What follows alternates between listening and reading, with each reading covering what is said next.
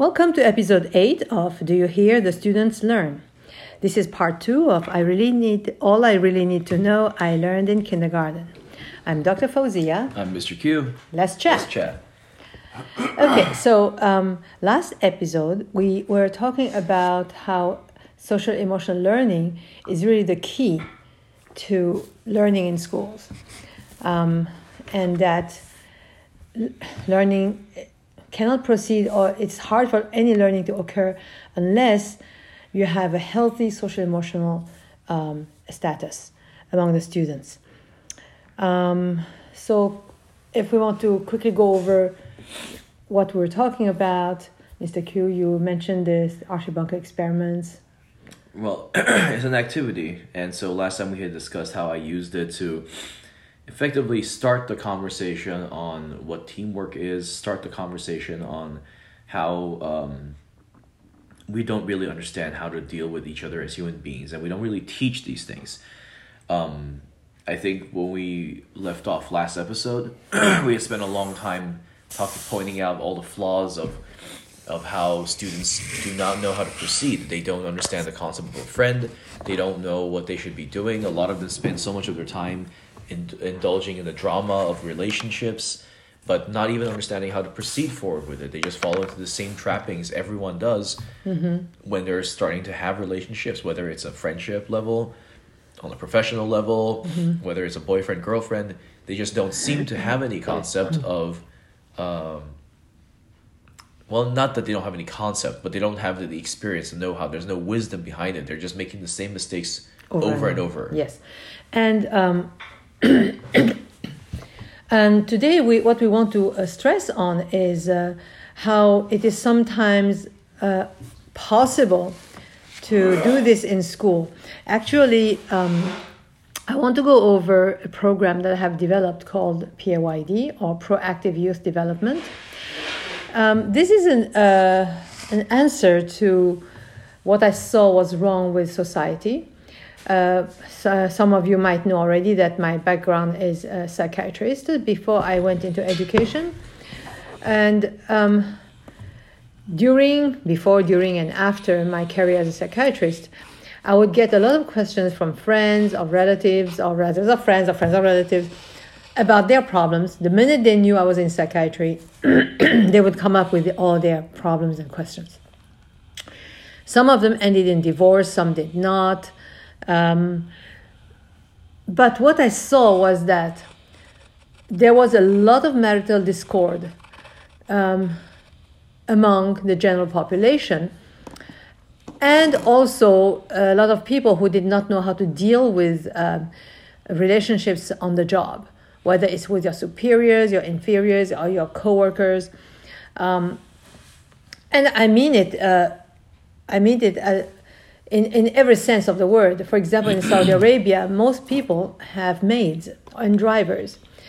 So it's an employer employee situation, and many of them did not even know how to deal with that.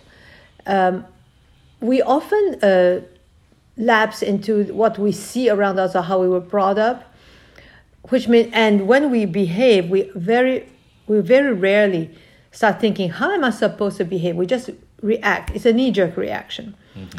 Right. So um, around that time, uh, when I was uh, still in Saudi Arabia, I um, tried to implement a new program. I tried it in um, school, but it didn't work because the the the, the, the, headmistress did not see my point, and she was. I was trying explaining to her that there were a lot of things wrong and how uh, such a program could help students be prepared for life. and she said, "Oh, and you know best, right?" I'm thinking. I didn't want to say yeah. Well, to be Uh, fair, because a lot of this is hinging on a lot of our our, our conversation and ep- our episode is hinging on the fact that we know what we're talking about. So I think it is useful. That it's a very excellent point that you bring up, because people do raise an eyebrow. There's still people who will sit there and question whether or not somebody knows the quote unquote um, Answer. moral yeah. Yeah. the answer because um, I had, for example, in college, a, a friend who would regularly advise 40, 50 year olds, and we're in college, so we're barely 20 ourselves. But he would, reg- he would regularly advise married couples on how to be married and I'd be sitting there going, "And what experience are you speaking from?" And let's face it, I mean, most psychologists, uh, therapists, uh, priests, uh, whatever, I mean, what the, the, the biggest uh, advantage we have is to lend a listening ear, okay? And that's why we, I, I am amazed at this new profession called uh, life coach. And some of these people themselves, their lives are not exactly um, successful um, or stable, yet they're able to be a life coach for other people. Right. Yeah. But in defense of those life coaches, which is where we're at, because effectively the PAYD system or any kind of moral or ethical or social economics or Mm-hmm. social emotional system, people will wonder because we come from a perspective that might be limited. So how can we possibly give advice to other people? And I think this is the same thing. In defense of those life coaches, even though I'm sitting here, we're able to openly criticize people who are like, oh, 20 years old, advising 60 years old, or how would you possibly know? The thing is, a coach doesn't necessarily have to be good. If you're pointing at their life going, well, their life's no good. Yes, but consequences in the real world are not necessarily denoting of their actual advice. If their advice is good, it doesn't matter whether their personal lives are good or not. It's the same as in a debate. You can you can do True, an ad hominem where you attack the person and say, "Well, what about you?"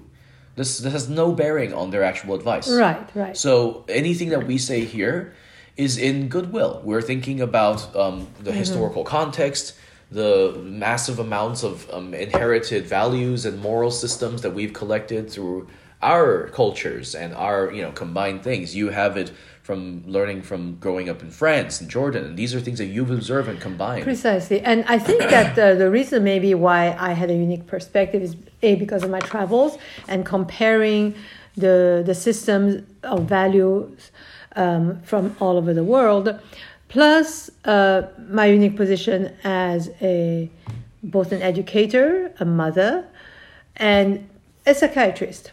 Okay? All right. So, um, So what at- I did, yeah, so what I did, At least for for myself, then I would just like to put in a disclaimer that this is simply a method. I am not com- claiming that anything we say onwards Right, from right. here is that is the definitive method. I fully recognize that every child, every culture, every city, every school has particular needs that may not work with whatever we're about to say, but it has worked with wherever we've been. So Mm-hmm. what we're about to continue on with all these stories and examples, these are things that have worked. Exactly. So um, the system that I'm talking about, PAYD, I, I have implemented it in three different schools, and we have in front of our eyes seen um, actual changes, not on an individual level only, but on a school level as well, and also. Um, uh, this is going outside the topic, but once the children change in their behavior, you see a change also in the teacher's behavior and in the parents' behavior. So, in Oh, other this words, is not outside the scope. This is totally part of it. Social Exactly. emotional learning is all about changing the culture around you. The environment needs to be affected by what it is. If you throw a tantrum, everyone in the room now has a dampened spirit or exactly getting annoyed. exactly exactly i was talking yesterday to somebody about how when i was young i used to hate the fact that my bro- my, my father brought his anger home if he had something wrong going on at work um, he would come home I don't want to say so, throw a tantrum, but pretty much that's what it was, right? Mm-hmm. He would come version of it. in. He was, yeah, he was a stormy cloud, and nobody dared speak. And dinner was a very gloomy affair. And I would be so angry, thinking, if you're angry with your boss or your coworkers, take it out on them. Why are you taking it out on us, right? Right. Yet, what happened a few years later, I noticed that I was doing the same. I was taking my anger out on my little sisters, and I was unable to control. So it repeats itself unless you stop and think about it, Right. and You- do something about You it. You actually specifically taught me the trickle down effect where if one person like dad comes home and is mad, then mom gets mad, and then mom gets mad, then the older child gets mad, the oldest child gets mad, the second child gets mad, and then it just trickles down, Down. until everybody, including the dog, is mad. So Yeah, so everybody's upset in the household. You have, and, and then the, the, the perfect storm brews, and you might have something happening there, Right. right? Uh, um,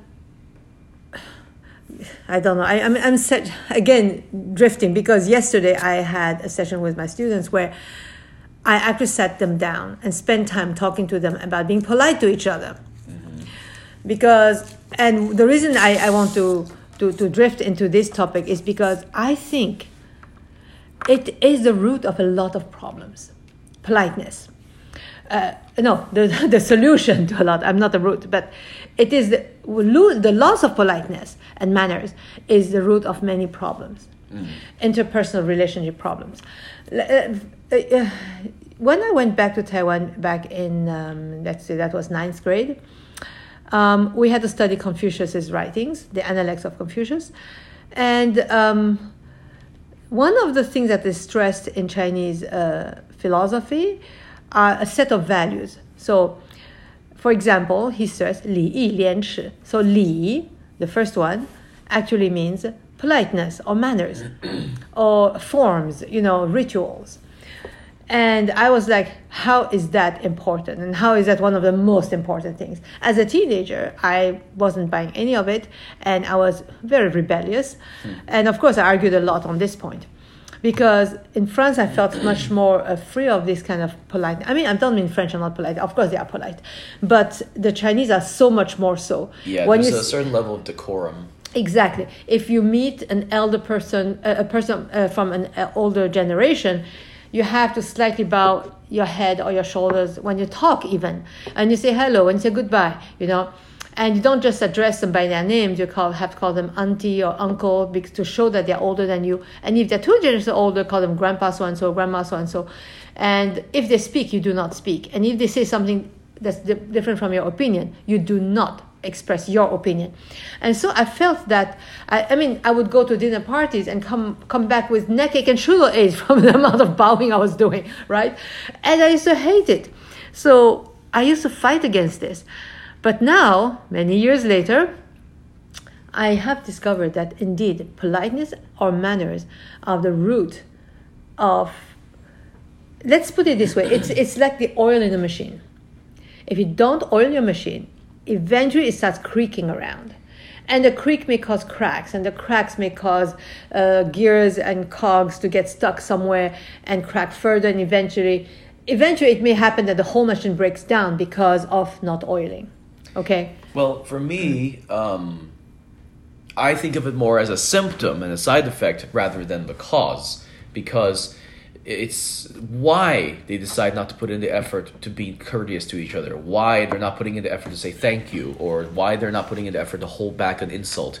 And that why, that to me is the root. Because if you can't even be bothered to address a classmate by their name or to say something nice about them or to compliment them when they did something well or to comfort them when they did something poorly, right? Then that is not necessarily because they didn't learn manners. I think most kids are fully aware of how to be nice. They just choose not to. Mm-hmm. So to me, it's much more of a why. Well, um, it will start in the in the in the household. I would say in the family. If the parents scream at each other on a daily basis, Many married couples who have been married for a long time, they don't talk normally to each other. They scream at each other. Okay? Mm-hmm. And if, for example, you're passing by a door and I want that door closed, instead of saying, Hi, honey, please, could you close that door? Thank you. You are more likely to say, Close that door! Something like that, right? Yes didn't you see it open? I mean, can't you feel the the, the, the draft? Uh, you know, whatever, whatever. Yeah, this is an issue for people who are familiar with each other. They, they start getting a lot more. They let down. They let down the, that, and yeah, because of that, the children learn that behavior. So when the children talk to each other and sometimes to their parents, and of course the parents allow that to happen. Mm-hmm. uh, that's another thing i want to talk about too the, the, the respect between generations. The, the, the children are, should not be allowed to speak with that tone of voice to the parents. They may argue whatever they want as long as they have a good tone. Okay the thing so, is you will yeah. find a lot of people disagreeing with that nowadays um, a lot of parents i deal with will say no my child should have the freedom to say what they want they should be, have the freedom of expression what you're saying is a representation of older generations being too strict on their children. Yeah, maybe I'm reflecting what I just criticized, like the in, in, in the Chinese, or at least the traditional Chinese culture. Uh, if an older person expresses an opinion, you are not even allowed to express your opinion. I'm not saying that. I'm just saying that you are allowed, but as long as you do it in a polite manner. Right. The yeah. way I always see it is that even if you don't agree on an ethical slash um, traditional level, you have to at least agree that this little person who is not yet able to fend or you know finance themselves is currently leeching all those resources off of this person, their parent. Whether or not you believe there's a moral authority or moral uh, um, responsibility, that person, that child, still owes money to this parent, and therefore you don't talk to your landlord and tell them what to do. You don't bark at them and insult them and then expect them to house and feed you. Right, exactly. At the very least, if you're going Exactly. to go down to that level, Uh, but you that- can always argue. I but mean, again, you shouldn't have to, but Yeah, and many parents bring up this point in anger, in, the, in a fit of anger, which which results in the child saying, "Then I'm getting out of this house." indeed, Yeah. usually Um, by the time they're in, about to be emancipated, yeah, those children will figure. well, some way. sometimes younger, which is why there are so many uh, delinquents and homeless kids ro- roaming the streets because they decide, well, I don't want to take this anymore, right? Mm-hmm. Anyway, so going back to PAYD, um, it it actually started in a very strange way because um, I I I and another friend uh, we. Um, we decided to uh, launch a series of seminars for mothers in a girls' school back in uh, Saudi Arabia. Um, because that school had um, after school seminars for, for mothers and uh, about any topic. So we proposed ours and we went there. It went down really well, except that once it was over, it was over. We could not see the result or the effect of our seminars, a series of seminars. And I was then interviewed on the television about uh, about this topic, and I mentioned it. And after I mentioned it, because by then my, my, my thoughts came together, and I realized that it wasn't the mothers we were supposed to address; it was the students. And so the thought came into my head that it should be a course in high school. And like I said, I proposed in my headmistress, got nowhere with that. But many years later, when I was here uh, in, in America, I then um, was principal of a school. And now that I was a principal, I could make a decision. So I made the decision that I wanted to uh, implement what I had thought about. And so in my head, this course was aimed at high schoolers, uh, maybe starting from ninth grade, okay, 10th grade. Um, and in the beginning, it was as simple as teaching interrela- in, in interpersonal relationships so that they would have a successful marriage, okay? Because, like I said, my interest stemmed from the fact that so many people I knew um, had marital problems, often ending divorce, not because of extramarital relationships as much as um, inability to build a healthy relationship between the two persons, okay? Well, I just want to specify because the first time you presented this to me, it sounded like it was just a purely work marriage workshop, which technically it is, but it doesn't feel like that when you walk into the, any of those classes when you Yeah, take up those lessons. yeah. It's actually a lesson about how do you say thank you. It's a lesson of well, if this person is angry, what do you do? And if this what's a real friend? This is the kind of stuff that you're talking about because it's about relationships, not specifically. Is this girl pretty, or do they do they know how to behave like a husband or wife? That is very little to do with no. that kind of stuff. Yeah. So the thing is that um, the, uh, when I started the class, it was just for uh, combined ninth and tenth grade, and uh, it was not successful. What I mean by that is uh, it did not bring the results I was expecting, simply because, and I could see the reason why, they did not understand relationships. Period. They could not even get along with their siblings, their parents. How do I expect them to get along with a future spouse that doesn't exist yet? I mean, in that relationship. So I decided to uh, to start the course earlier, seventh and eighth grade, and I realized that they did not even get along with themselves or their God or their whatever they are supposed to get. So I eventually trickled down all the way to preschool. Because the problem starts much, much earlier, Yeah. and that's as far down I could, as I could go, since I can only control whatever the, the, the age group is in the school. I cannot control at home. Yet it really starts at home from the minute you're born, right? How you behave with the child, how the child then responds and imitates you, and so on and so forth. But let's start with the preschooler. So eventually, from preschool, kindergarten, it was more about getting to know their own emotions, getting to know uh, that other peoples have different emotions, and uh, understanding the, the social jungle. Um, for example, um, you, little kids do that. They go to school. He's got a pretty new eraser, and I wish I could have it, so I grab it, right? so the other kids gets angry. The two start quarreling. They pull at each other, and so on. So, um, a understanding that the emotion you felt was jealousy or envy, mm-hmm. and then you teach them how do you deal with that. Yep. Is it normal to feel that? Yes, it's normal to feel that. What is not normal is what you did after you felt it, right? To be fair, Mm-hmm. it's actually quite normal to go and grab the other kid's. No, yeah, but we because you were never consider- taught to do anything else. Well, but this is the thing, right? And the lesson is supposed to be that, and not to to derail you too much, but um, I had sort of branched off of that years later, and so what we are going to tell them in, in a bit in this, later in this episode, because of my experience, I had used more of a I don't know if you would call it a naturalistic system, but I gave them natural consequences of this is what's going to happen. And I warned them ahead of time. These are things that are going to happen if you don't do A or B. And I say these and start wondering, well, is that even true? You know, maybe I'm just wrong. Maybe I'm stuck in my own world with my own culture, and I think this will happen. For example, if you're rude to this person, sometime later in this week, they will refuse to work with you, and both your grades will drop. I would make claims like this, thinking, yeah, but that's a bit of a stretch. Maybe the kids won't do it. But because of the way I left it, everything is not ham fisted, it's not co- directly controlled or microed by me. It is just whatever happens, and the grades will show up as they do. It's nothing to do with whether I felt like it or not, it's just whether or not they got the grades done.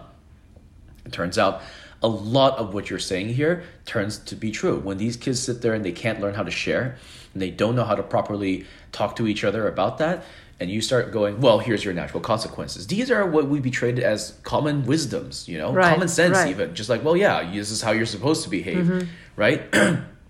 if you leave it long enough, just like the Archie bunker, naturally speaking, without me doing anything else other than setting up, this is the good group, bad group, and the middle group. Mm-hmm.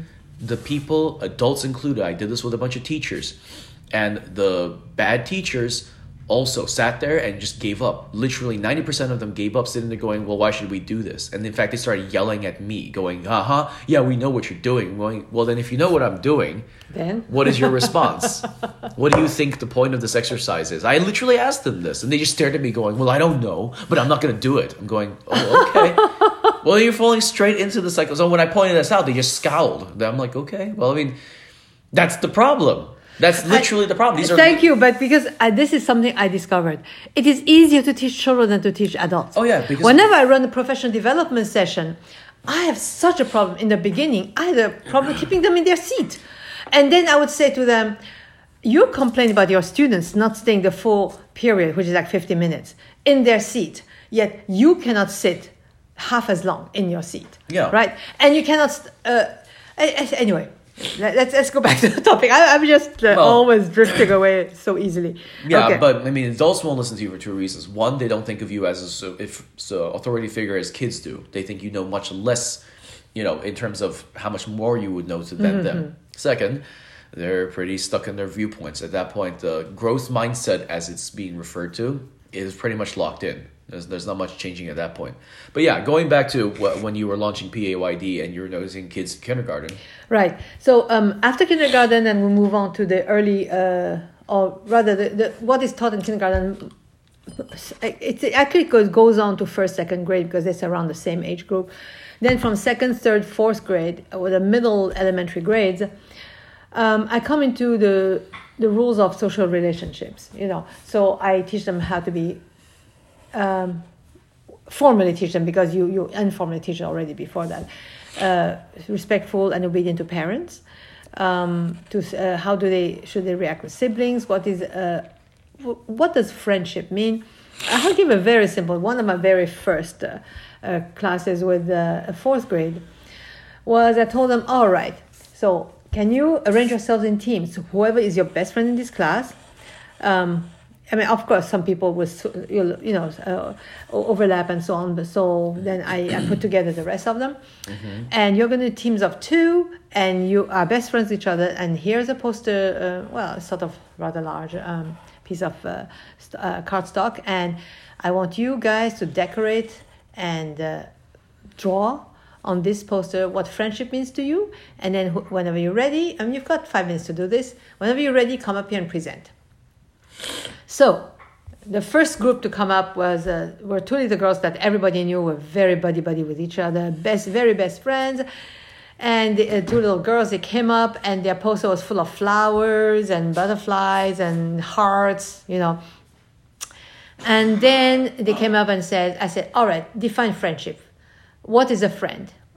They said, oh, a friend is when you, uh, so they would go through how you love them, how, then he said, a friend is whether she is right or whether she is wrong, you always support her.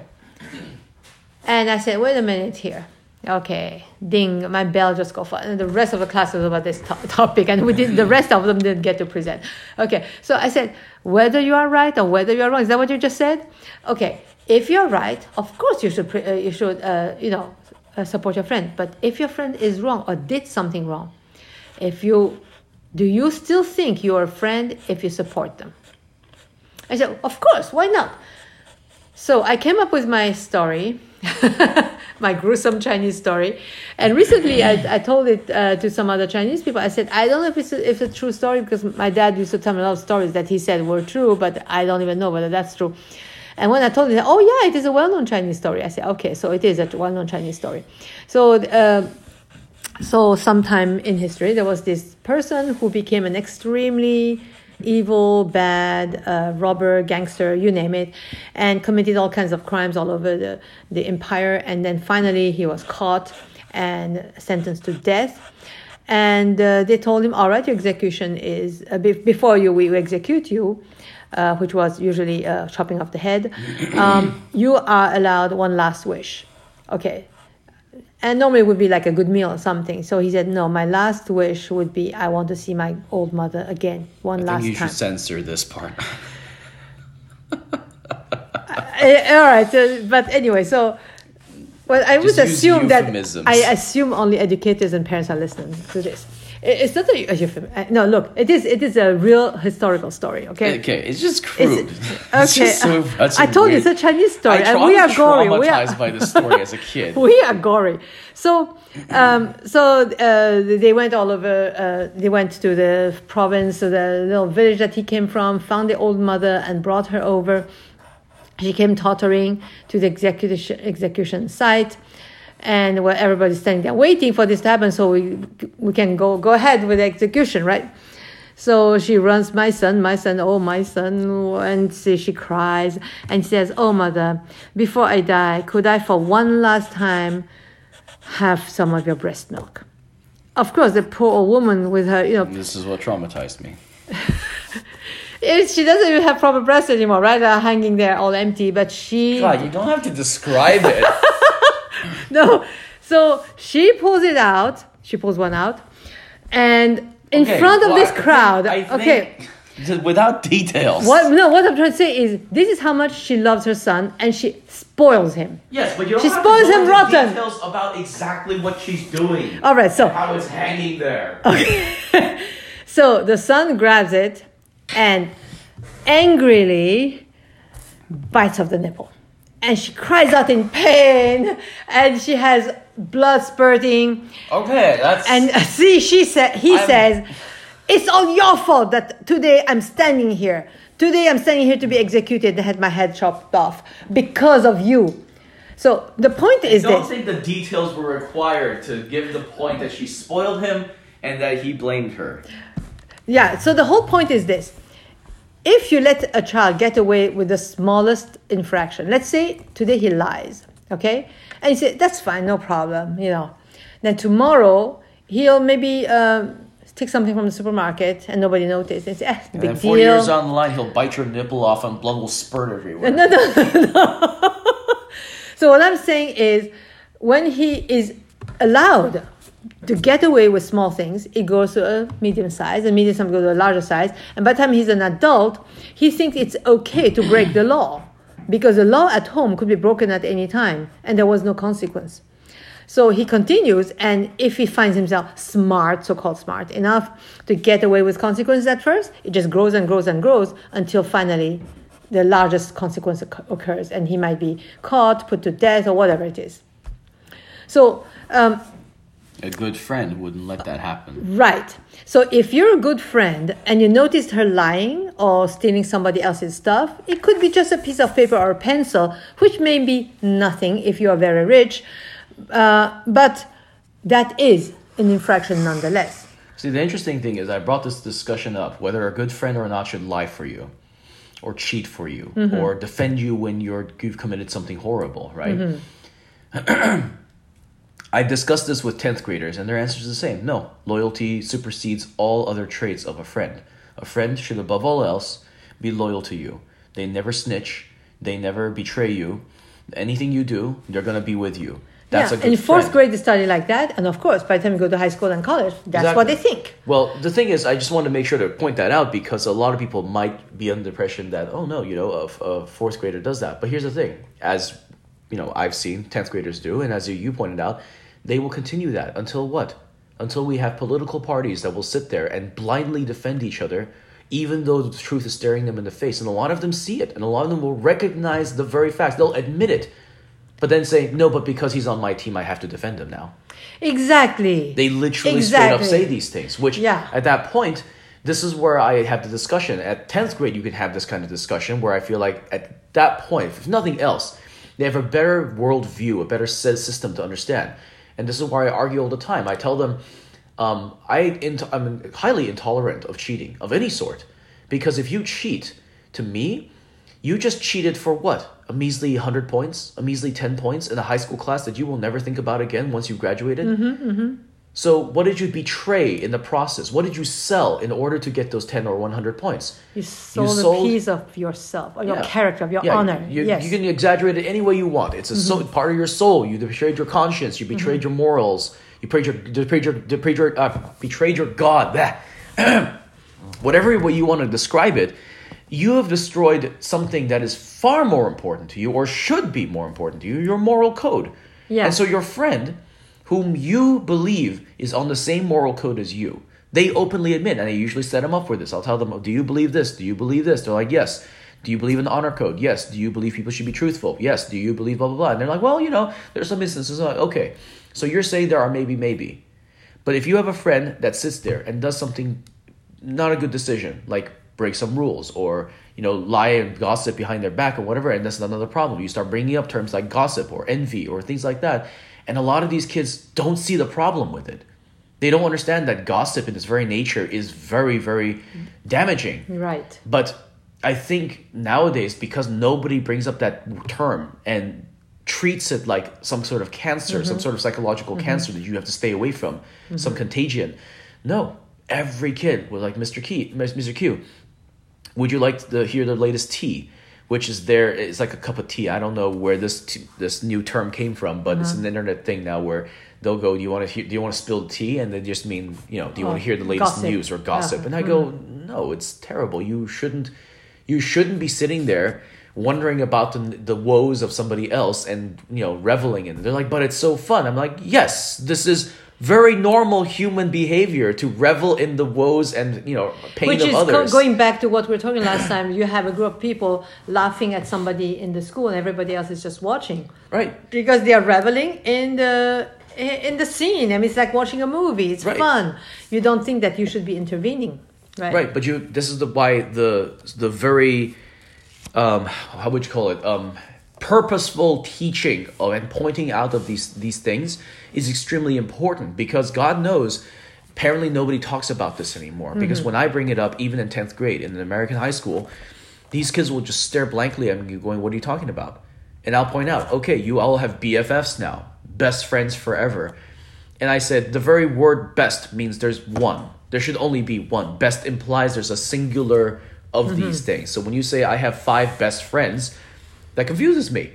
And they're going, no, Should well, be five better friends. better friends or my BFFs. I have four BFFs right now, and oh, I might lose one next week. And well, they're not, they're not really your best friend then, because a good, good friend is somebody that knows you so well. It shouldn't be somebody that just because you sat at the same lunch. Plus, the word forever again is set is a setup for for failure. True, but we're just going to assume human regular colloquial exaggeration of like we're going to be friends for a million years. Well, no, nobody lives to a million years, but again, this con- kind of conversation is extremely important. And you're saying you're starting it all the way from fourth grade. What is it like when you when you were? What was the curriculum like when you brought it up to like fifth or sixth grade? Okay, so by by fifth, uh, by fifth or sixth, I mean that includes also um, not just with friends, but with siblings, with parents, and maybe you can see here left uh, uh, the influence of Chinese culture again because we ex- we are extremely extremely respectful of parents and loyalty to parents come next to loyalty to, to the country or the whatever. Disclaimer: We're not saying only Chinese culture does this. It's just that that's a very strong perspective and in, cultural influence. I know, yeah, in true. Many other cultures I've, I've come into, they also have a very strong uh, re- respect uh, of parents. So, um, and unfortunately, even people from from cultures where uh, respect of parents is strong, they come to, to this country, and uh, I'm not blaming the country. I'm just blaming the the times. It's more of an industrialization because even in China, there's a lot of um, disrespect going around now. In Japan, Mm-hmm. exactly. same oh, thing. oh It's don't just, talk I about think- China because when my my my first daughter went to China for her exchange for her year uh, in um, in China, her first report back to us was, by the way, mom and grandma, um, everything you taught me about politeness and manners and respect in China, I haven't seen it yet. you only talk about it and see it at home, but I don't. So, like, uh, this is another favorite topic of mine. What I call the, the frozen in time, a, a little uh, piece. You will find that people who uh, who leave a country in a at a certain point in time, that's what they remember of their country. Yes. Okay, so wherever they go, they believe that that's what my country is like. 20 years later, 40 years, 50 years later, your children, grandchildren go to that country and don't see any of it. and they'll be wondering what you were talking about, right? China's different though. China is a unique situation in that literally, when my grandparents left the country, it was because the Red Army was taking over and had a literal cultural revolution where they burned books, libraries, and you know. Yeah, so literally tried to destroyed the destroy. previous, they uh, previous- literally they made the culture, active yeah. efforts to destroy the history and mannerisms and and, te- and and etiquette and everything. They tried to. They actually tried to destroy it. So, So, that explains yeah. why generations later they so don't act when I all. went to visit my daughter in China, they would the, the, the, the relatives and friends would be telling me, Your daughter is so polite. She's such a nice person. I'm thinking, Yeah. I mean, generally I teach my kids to be polite, but nobody ever comes back to oh my god, she's so polite, you know. It's simply because over there politeness has been lost. So which brings us back to politeness, right? So anyway, Sorry, um, I- ju- you yeah, up- moving you on to the- seven and eight. Yeah, I do want to interject because I thought this was a funny story. Um, you brought up the Frozen in Time one. Um, I was talking to somebody at a graduation at college, Mm-hmm. and um, this is when I was a student, and the guy was telling me how he comes from Lithuanian family, and when Lithuania was also um, under communist rule, Mm-hmm. his family had fled. And so there's this huge community. He tells me, I forget if it's in Florida or like North Carolina or somewhere, Mm-hmm. but he goes every year. and He showed me a picture on his phone. He immediately pulled it up and like, well, I just came back from one. They had a huge national holiday of the independence of their country. I forget what it is, but it was like the, the birth of their country or whatever. Mm-hmm. And they would show up. They would all do traditional dances, eat traditional foods. Everyone would sing. And y- all the youth are pulled in and you know made to dance and made to you know like, you have to upkeep the the his the the the, Mm-hmm. The- the the traditions, yeah. because our country is lost and blah blah blah. And he says, so it's interesting now when he goes back to actual actual Lithuania, and go, people will go, what? We don't we don't really do that. I mean, sure, sure, we still respect that stuff, but no, we don't really need to do it. I mean, you could, but it became Uh-huh. a, a literal like a requirement for the American Lithuanians to like, no, if you don't attend, you're not one of us anymore. That's what he was telling me. So it, it, an- another interesting one, yeah. Uh-huh. Yeah. it's, it's not not going against the point you said. I just I just thought China had a very specific one. But yeah, going back to Right. Um, so the, the way I teach, for example, how to be respectful to parents. So I explained to them that your parents, um, they don't have the duty. They have the duty to feed you, clothe you, and so on, but they don't have the duty to be your, your servant.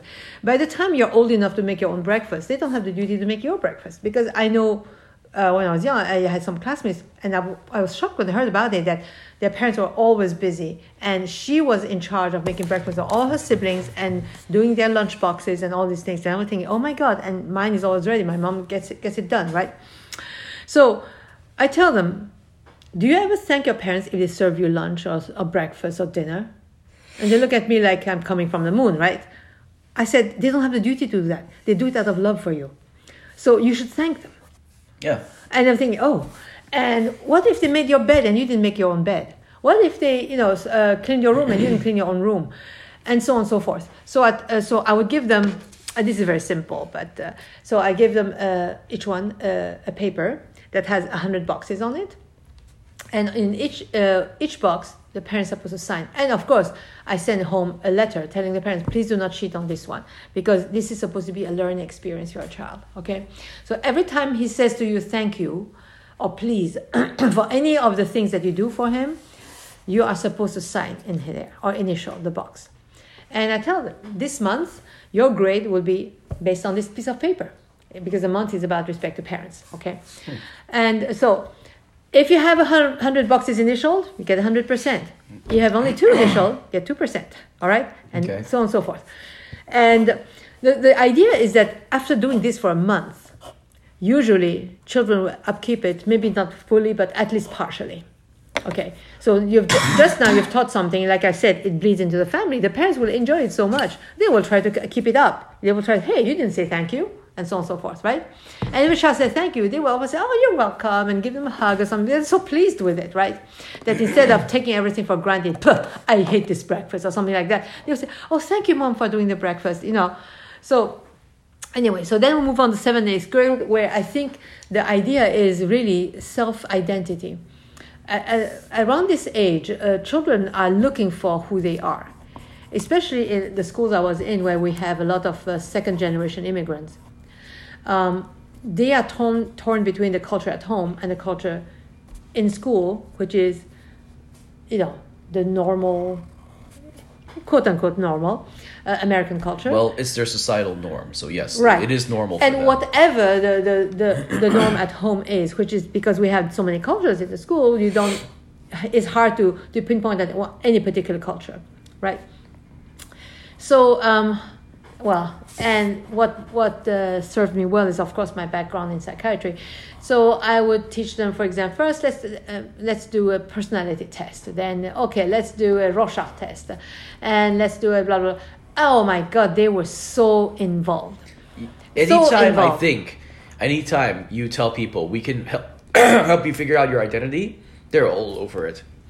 Because it's one thing that most children are not comfortable with themselves. They do not know who they are okay? So this uh, this goes on really, really well. And then from there we go on to anger management because many young uh, teens are mostly angry. Well it, to the the extent that we call it angst nowadays because they're angry about everything right?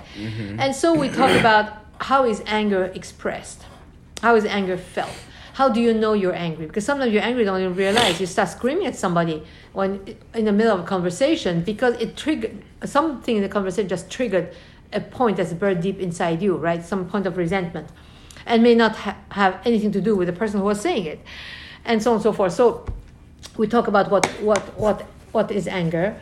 Uh, uh, that it's a it's really a manifestation of different things. Could be of some deeply buried uh, resentment but it could be simply of the fact that you're tired or you're hungry or you're uh, you know stressed out. Uh, and you have to recognize at this point what is your body feeling or what is your mind feeling? And how it could be for example um, let's say you, you're trying to uh, put together a piece of ikea furniture. And somehow it's not fitting okay? So you're frustrated people express frustration different ways. Some people just scream. Some people just sigh and give up. Some people start banging at the furniture and breaking it okay? So this is actually a very good way of seeing how people express their own frustration and anger and stress. And uh, so then we talk about well once you recognize it um, what do you do as the person who's angry? What do you do about it? Okay? And then we talk about how it affects the people around you some people when they're upset with one person take it on start screaming because they feel i'm angry i have the right to scream Yet by screaming, they actually hurt everyone around them. You know, you go there, okay, can I help? What's wrong? You just get out of here, blah, blah, blah, you know. Again, they say, what have I done, right? I was trying to help. So then years later, the same person is crying and telling me, that's many, many years, decades later. I just feel so lonely. I'm so alone. And now that I'm deeply in need of help in this situation, no one comes to my help. So I told her, I said, Do you not know why? Truly, you don't know why? Every time people call you, including myself, the kind of re- uh, reaction I get is, and I would imitate stuff she said. And then she would say, Oh, I said, now, do you think anybody wants to call again or help again or ask again? Nobody wants to because that's the kind of uh, reaction we get. Yeah. Right? So why would we? And I think that finally that person saw light because then she has been calling me quite regularly since then and always trying to be nice and polite and friendly. So sometimes it takes a real disaster, a personal disaster, to see how your your own your own behavior led to it. You know. So we see, we we I think all these stories are super interesting, but we are running out of time for this episode, and we did Oh, promise yes. to explain the Oh, merit God. system. So- so- all right, so let's go why really, don't we talk really about fast. your implement, im, im, um, Right, okay. implementation of a point system that actually enforced whatever you were teaching in class. Right. So very quickly. So after seventh and eighth, ninth, tenth, as preparation to marriage, I think eleventh, twelfth is too late because many kids are already in relationships. Right.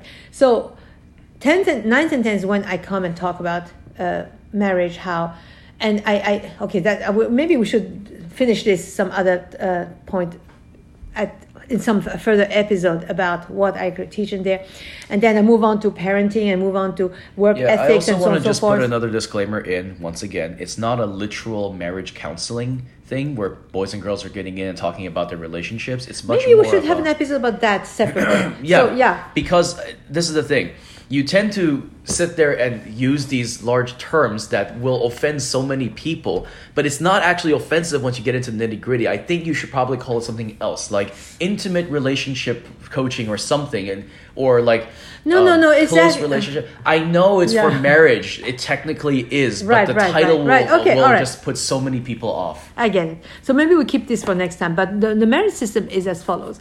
So um, many schools, if you look at them, they only have a system for uh, uh, what they call a discipline system, meaning um, how to punish you. Really, we, we don't use the term punishment anymore. It's consequence, it's discipline, but pretty much punishment. So you do something wrong, you're being punished for it, and it other than the system of points or, or, or warnings, then you go into uh, uh, detention and suspension, and pretty much that's it. Okay. um, if you look at the the the judicial system today, it's pretty much the same thing. Okay, so we're trying to. So detention would be like incarceration, right? And suspension would be like you're put to death or something. we don't exile people from countries anymore. We put them to death or put them in prison forever, right? Well, America So- hardly puts anyone to death anymore, but yeah. Yeah, so pretty much that's that's the idea. Um, then, is there a system in place to uh, to reward good deeds? And that's why we see good deeds going down the, the drain. So people who are hi- highly religious know that there is a system for them in the hereafter, so they will go ahead and do good deeds. Yeah, but those are far and few in between. How many religious people actually use that as an actual incentive? Very few. They forget that so easily. like I'm saying, yeah, there are little pockets of people, but that's about it. Now, in some schools, they do have something like, oh, um, we have this, that, and we reward you for, but it's it's a separate system. In other words, the discipline system is, is a system, and the and the reward system is a separate one. Like, oh, we're going to implement character education, we're going to implement SEL, and we're going to uh, reward. But There's a there's a there's a few schools in my district which gives out their school name like Castile Bucks. So if you did something well, you get this money, this fake currency that then you can go to the store and purchase yourself a nice snack. So it's a separate system, has nothing to do with discipline. Exactly. So the problem is that the good deeds and the bad deeds are not tied together. So the, the merit system is simply merit demerit. In other words, you have one point of merit, one merit point takes away one demerit point. It's like a plus minus system. And they learn good algebra, good uh, pre algebra. And uh, if you use the system, they get they, they learn it so fast. Okay, so. Um, if you do the, the, the biggest problem actually was for the teachers not the students the teachers did not know what would constitute a demerit or a merit. A demerit, oh, easily. Uh, you, you, you interrupt people in class, you, you cuss, you this, that, you. Uh, and I had to stop them at homework because academic work should have nothing to do with behavior, Behavior, work. yeah, yeah. So behavior is one thing, and uh, or character is one thing, and and then uh, academics is totally separate. You have your point, you have your grades, you have your scores, you have your system. That is that. And if they bring homework early or late, it has nothing to do with this system. So this system is solely for behavior. Now, if a child often gets into detention, everyone in school has an invisible label on his head saying, "The detention child," Yep, right? The trouble kid. The troubled kid. This, that, this, or that. a hero for some kids. Right, exactly. And it gets to the point where a child says, "Yeah, I love detention." Of course, they're saying that just to look like a hero instead of looking like a like like a toad, right? Right. Every everybody does that. So now, the thing is, if they knew, well, I've got five demerits, and they knew that by getting five merits, they get rid of that, and they're back to zero. Now it gives them some hope, and instead of behaving worse and worse and worse, because yeah, and I, I I'm known as, as as a detention kid anyway, the trouble kid, so I might just as well, right? Um, for, but the, the problem was that teachers were they were not able to recognize so we had to develop a chart that they could refer to. What constitutes one merit? What constitutes two merits? 5 10 15 20 what would be equivalent to that? And so that was a job for the teachers because they were so uh, they were so trained on looking out for bad behavior they did not look out for good behavior Yep. So that this is where the cultural change happened because you were trying to get both students, teachers, and parents to start focusing on the actual aspects of life, the good things and the bad things. Not just focus on the bad things where you corral kids into behavior. You actually then encourage them. This is stick in the carrot. Most systems are missing the carrot. They have this. They have the the. This is a, generational thing too, because older generations believed in punishment, very little rewards. And then newer generations come in and give only rewards and forget about the punishment side, which then you have an imbalance. Right. Any anybody, and I, I, I, I, I, this is a problem I have too, but it has been used multiple times. And um, the idea is that basic child psychology or human psychology can be understood the same way you would train an animal, right? If you're Mm-hmm. The tra- carrot or the stick, yeah. Because Pavlov's dog is used oftentimes in uh-huh. psychology as how you introduce to the term conditioning, Right. where you teach somebody a stimulus had nothing to do with, say, mm-hmm. dr- you know, drooling, but then you train them to associate those things together. Mm-hmm. Similarly, if a dog was only ever punished, it becomes a mean dog. It Right. doesn't become friendly. If you want a friendly dog, you give it rewards, treats. You, it's much more effective to do it Mm-hmm. that way. So it, it sounds like I'm likening children to dogs, But it's which is same- terrible. But it's the same um, idea. It's the same idea, and you'd be surprised. For I often give uh, this example. So the first school where I decided to implement this this system, uh, it was the second semester, um, which is a bad time to start. I know it should be beginning of the school year, but.